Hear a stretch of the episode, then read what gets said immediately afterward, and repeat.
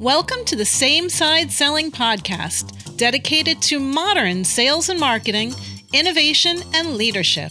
Here's your host, Ian Altman. Hey, it's Ian Altman. I'm joined this week by Licky Lavji. Licky is an expert when it comes to finding and overcoming your blind spots. We're going to talk about the greatest misconception when it comes to blind spots, how to identify yours, and who to surround yourself with and who to exclude from that group and identifying your blind spots, the most common blind spots, and then how you can specifically overcome those by asking some really insightful questions. I learned a ton, and I hope you will too. Here's my interview with Licky Lavji. Licky, welcome to the show. Well, thanks for having me, Ian. You bet. Bob Burg says good things about you, and at least half of them have to be true. Well, well, I'm hoping at least half are. And Bob's an incredible fellow. You know, I, I owe my career shift and change to him, and we'll get into that. That's nice. So, can can you share something surprising about you that our audience may not know? Well, uh, you know, I asked my inner circle, "How do I show up?" And they said, "Pompous." until you speak. So, in other words, I just have to learn to smile a lot more when I walk into a room. I got it. Well, you know what? The good news is this is audio only, so we'll make sure that whatever picture we post we'll have a smiling picture of you. There you go. That's perfect. Um, and that'll that'll that'll cover everybody there. So now I know there's a lot of work that you've been doing in the area of blind spots and people kind of finding their their limiting beliefs. What's the greatest misconception that people have when it comes to finding blind spots? Well, you know, I use the analogy when we're driving and walking we are checking our blind spots on an ongoing basis because we don't want to get killed or hurt. But in life, we don't look for our blind spots on an ongoing basis. And we all may think we have blind spots, but the interesting part is others see them right away and we don't.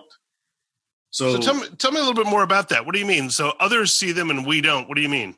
Well, others can see our behaviors. Like, like I said, like about me being showing up as a pompous person, others saw it I never saw that. And that was a big shift for me because I do a lot of networking events and I, I speak quite a bit. I don't want to be the first impression of people seeing me as pompous because that's not the person I am. But others people see it right away because I dress well and I walk into this room and I'm quiet and I check out the room and not smiling. So that's a that's a small type of a blind spot. But you know, there's a there's blind spots like uh, I'm always trying to do things myself and not asking for help, for example. Okay. That's another blind spot, right? So there's a lot of things that other people see. So, you know, there's things that we know about ourselves. Things like, I know I can't fly. I know I'm not a doctor. Yep.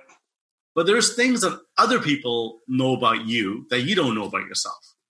And okay. that's what we're trying to start looking for is how do you start finding those out? And are you open to that? Are you are you ready to listen to those things? Are you ready ready to listen to those feedback?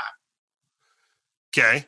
Um, so so what are some of the most common blind spots that you see businesses have that people in businesses face that they're just oblivious to?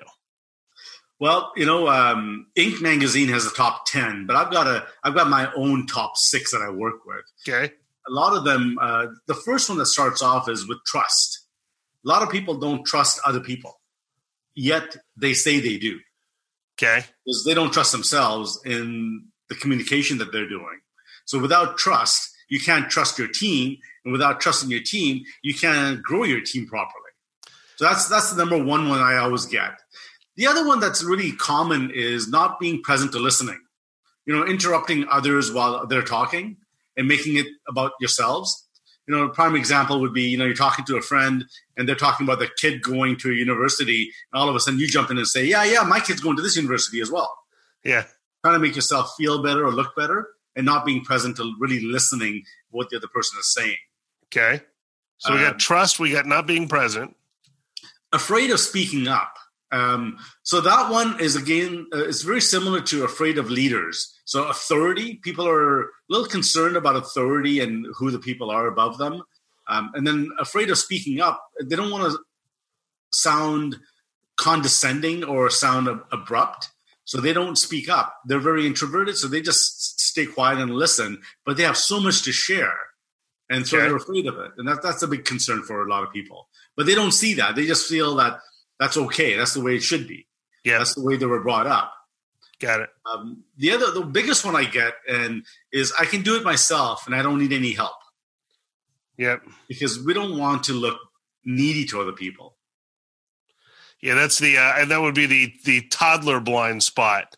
I do it all by myself. Yes. yeah. And then the, the biggest one that we get is uh, martyrism. You know, um, that's, that's a tough word to use in this or in this context, but you know, um, there, I get called in in organizations, and for example, the CEO might say, "Look, I've sent out emails at four in the morning, and nobody's responded back to me by eight o'clock. What's going on?" Well, what he's trying to say is, "I've been up since four o'clock working. How come you haven't?" Yeah, and that's on martyrism. And when you have martyrism, people are having to live with that expectation, and they don't really want to, so they don't do it, and it actually has a negative effect to it. As Sure. opposed to saying, you know what, I'm sending you this at four o'clock. I don't really care when you respond to it, but I'm awake. I just want it off my plate. But sure. not trying to say I've been up since four o'clock and I've only had two hours of sleep. That's real martyrism, and that doesn't go anywhere. Yep, got it. So so taking back to and and I've I written I wrote down five, so I guess I missed one. Well, always thinking your way is the right way. Ah, that's six. Okay. Yeah. So what if I said to my wife, "Well, my way is always the right way." She may not be your wife for too much longer. it's that's a good point. That's a good point. Well, you know, uh, we all, um, not not we all. There's times that people in leadership uh, roles feel that they are right and they know it all, and they may, but we don't know it all. We we're supposed to be as a team growing together, and when we allow others to speak up and provide their input and feedback, we all grow together as a team properly. Yep. Well, so looking looking at this list, the one that jumps out most to me is this idea of trust. And so I want to I want to touch on that one a little bit more and have you have you elaborate on that because my guess is the people who have uh, who don't trust other people tend to not engender trust also. Is that something that you see pretty common? Yeah, um, trust it comes to a real uh, key from the past, and it could be something that's happened to you that you're holding on to, not trusting others, and that just shows in every aspect of your life. Yep. And you know, um, for example, I'll share one of my stories. And um, when I was uh, three years old, my dad passed away. And when I was five, my grandfather passed away, who actually took care of me after my dad passed away. Wow. And then when I was 16, my best friend passed away from a car accident. When I was 35, my my favorite cousin passed away from a car accident. And I've always had a trust issue getting close to somebody. I always feel they're going to leave. They're going to they're going to die. Or they're going to move away, or they're going to just leave me alone. So I had a real hard time trusting and getting close to people. And then on the flip side of that, when my daughter was three years old, we we had gone on a road trip, and we got out of the subway, and she runs out in the middle of the road and almost gets hit by a car. And I ran after her and I picked her up and I said to her, I said, I'm never letting you go. But Wow. that never letting you go was a protective protective mechanism, but it shows up as I don't trust you.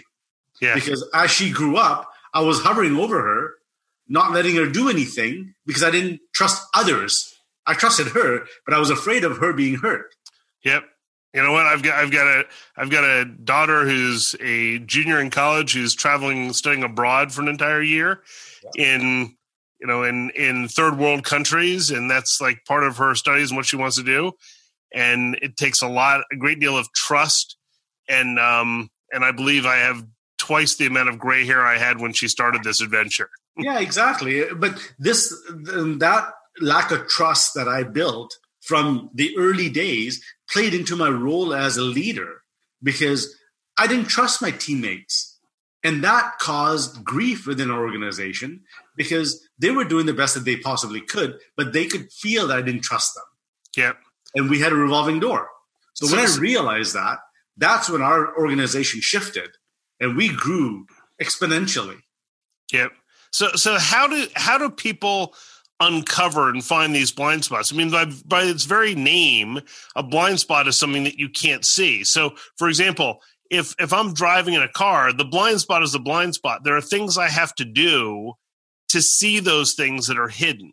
Yep. So what what's the formula? What's the process that people should follow in order to uncover those blind spots? Because it's easy to say, well, other people can see them, yeah. but my guess is the number one issue that people have with blind spots is denial.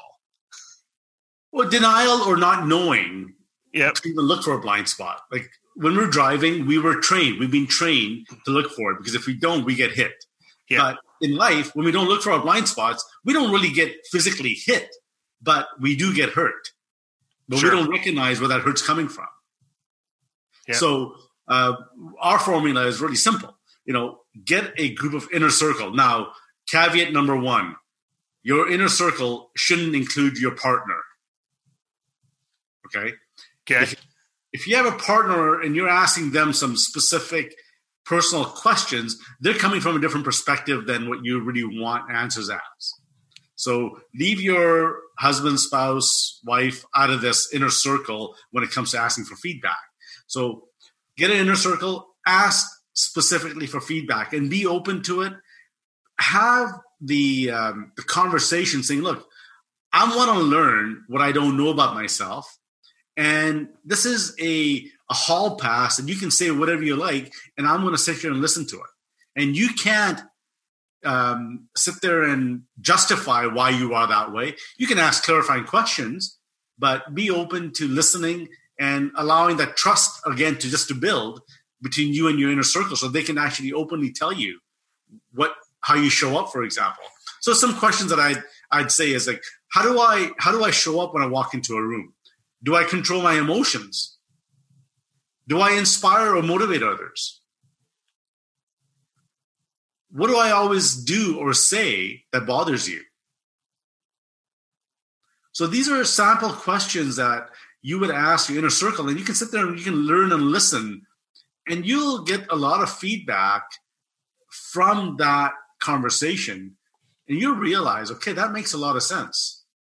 You know, then there's um, things like are you always worrying about somebody or are you supporting them? Because we always worry about our kids and our spouses, but are we worrying to the point where they feel that we don't trust them or are we there to support them so they can grow? Totally different conversation when it comes to that. And if we ask our inner circle, do I always come across as a worry or do I come across as an inspiring motivator, that's a great way of understanding what what that future looks like for you. Yeah, and and I imagine that sometimes someone's own blind spot can affect how they perceive other people. Oh, definitely. If you don't trust others, you're not trusting yourself. That means you're not trusting anybody else around you as well. Yeah, yeah. I know that um, in this in this case, our our daughter was traveling. I said, "Hey, do, do, you know, here's just a few things I was thinking about. Have you thought about A, B, and C?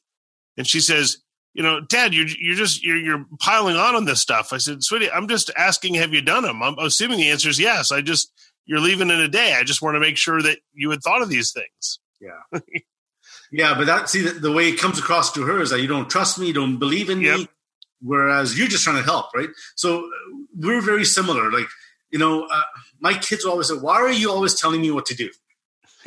And when I really figured out who I was as a person, I started doing some uh, figuring out what my, my purpose and passion was. And it's, it's really simple. I'm out here to help other people break their barriers. So my conversations were always always around breaking barriers, as opposed to telling people what to do. But when my kids told me, "Why are you always telling me what to do?" I had to shift my language to breaking barriers, opposed to telling them what to do. Yep, a totally different conversation. But that was a blind spot. I had to. I, I was open to listening for. Yeah. So, so let's go back to the, the, the, question. How do you find out your blind spots? First is feedback. The yep. next is what are some of your common patterns that you have? So things like what conversations do I generally avoid? You know, uh, like money conversations or past relationships. Do I judge people? What makes me happy? How do I react when somebody cuts me off traffic? So those are some of the patterns you should be asking yourself. And if we start, then you start looking at, you know, um, blind spots. There, our minds were like a little piggy bank when, as we were young, right? And our actions and behaviors when we got older were congruent to that piggy bank, to those experiences that we had from the young days. But what were some of the triggers around that? So if you start thinking about what were some of my first bad memories, for some of my first good memories, what impacts are you making in life? What are you out to achieve? So these are some of the triggers that you can ask yourselves, and you can start really filtering. Okay, if I, my first memory was this, how has that affected what I have? You know, prime example is when a kid's growing up. You know, the parents say, "Oh, you're so smart, you're so cute, you're going to be like a doctor." And the kid's only four years old, has no clue what a doctor is, but now they have to grow up to be a doctor because that's what the parents started ingraining in them from the age of four. Yeah. And that happens a lot, right? We're, sure. We're, we influence our kids' actions all the time, not meaning to, but that's what we do. And sure. the kids are just sponging that up. And now when they grow up, oh, I have to be a doctor. That's what I what I've been trained to do. Then they go into medicine. It turns out they hate it, but eh, they they kind of they kind of ended up there. So when it comes to let's say business development, people who are trying to grow a business, what are some of the blind spots or, or self-limiting beliefs that get in the way of people who want to be successful in business growth, in leading an organization, in sales? Yes, that's a great question, and this is how this conversation of mine started off. Um, you know, I do I do a lot of sales training and business strategies conversations, but after I'd finished those conversations, nothing would really move ahead with the with the organizations. So I went in back and asked, "What's go- what's going on?" Like things like you've got to make some cold calls or ask for referrals, and they wouldn't do that. And we gave them a really good way of doing it. I'm not a script writer at all, but there's a method around asking for referrals, and Bob Burg does a really good job with his endless referral workshops. Right. Sure. So we started working with that, but they just still wouldn't do it. They wouldn't do that hard conversation about asking for that referral. So there were what I found is there's a lot of limiting beliefs in people's ways that's getting them, stopping them to achieving to be the salesperson that they want to be. Yep. Looking needy, maybe looking uh, desperate for a sale when they feel that they're just asking for a referral. But if you put that aside, you just want to help others with what you have to offer. Sure. But you don't think of it that way because you feel that you're acting, you're, you're being very needy. Yeah. So then, so then people. So one of the one of the limiting beliefs could be, well, I don't want to come across as any needy. Right. So instead, I'm just not going to call anybody. Exactly. And if you feel that you're being needy, when you make that phone call, you are being needy. Yeah. It's showing in your language. So we got to work it. through that. Well, now, and and and you were telling me about a um, a blind spot that you had and how you overcame it, came it that I, I just found fascinating. So, can you share that with our audience? Uh, yeah, I'd love to. You know, um, when I was ten years old, I immigrated to Canada, and my teacher had asked me at that point to get in front of the class and share my journey of the immigration process. And I got up, and you know, my English wasn't uh, the best at that point. I could speak it, but articulating words was very difficult. And I got in front of the class. This is back in 1976. Keep that in mind. And I started talking, and I was excited because there was snow, and I was in Ottawa. And the kids started to laugh. And one kid said, "Go back to where you came from." Wow. And I kept on talking because at 10 years old, you don't think much of it. But the kids started to laugh more, and more kids started yelling, Go back to where you came from. And I got upset about that. I got hurt. I sat down in my chair in tears. And then that lack of articulation of words turned into a stutter at the age of 10 up until seven years ago. Wow. Now, I held on to don't, or I held on to the words like, go back where you came from because it created a limiting belief for myself that you're not good enough. And when I was speaking with strangers, my stutter would come up. Now I'm hoping right now I, I don't have a stutter. I don't think I've stuttered yet. I do once in a while. I think I think all of us do. All of us do once in a while. But you know, you're you're fairly easy to talk to, so I, am not having an issue here. So you know, uh, but fast forward till seven years ago, I'm sitting in this workshop with Bob Burg, and we get into this thing called law of receiving. And it's a receiving exercise where, you know, 10 of us were there. And so each of us had a turn. So I, I my turn was to stand up, and Bob would acknowledge me for my traits and appreciate me. And Kathy would do the same thing. And then the other people around the table would do the same thing. By the fourth or fifth person, I'm in tears. I'm like breaking down. And Bob's going, What's going on here? And I'm going, Well, I've never heard these words like you're so kind, you're gentle, you're trustworthy. And he goes, Really? You've never heard these words? And I'm saying, Well, okay, well, I think people have said them to me, but I really haven't listened to it. Yeah. So I never learned how to receive the good because I was so caught up on how bad I was as a person, how what my limiting beliefs were. But hearing those words of kind, gentle, trustworthy, loving, and not a single go back to where you came from.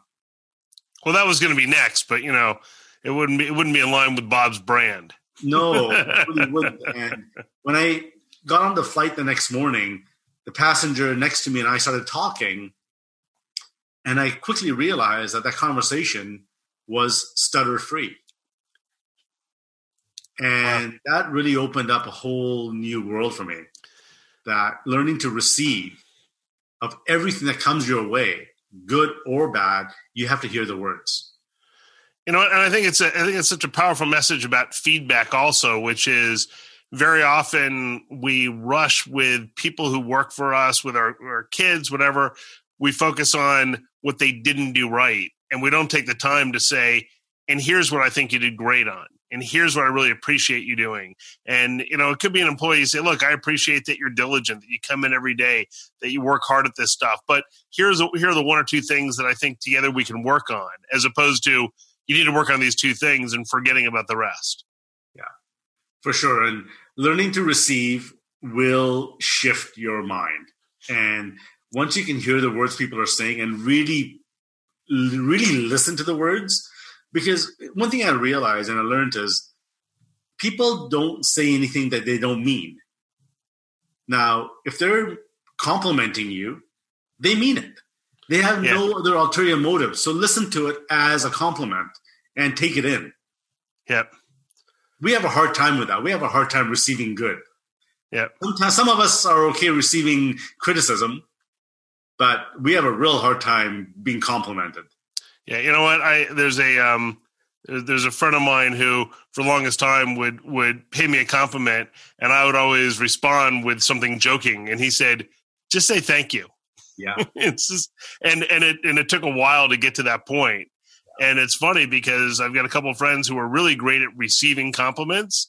And when you come, and it actually feels good because they say, "Oh, thank you," as opposed to, you know, it's almost like people feel like, "Well, maybe I shouldn't be allowed to accept that compliment." I think it's I think it's valuable insight. And Licky, what's the best way for people to learn more about what you're doing and to connect with you? You know, uh, reach out to me at uh, you know success at lickylavji.com uh, okay. or our website lickylavji.com.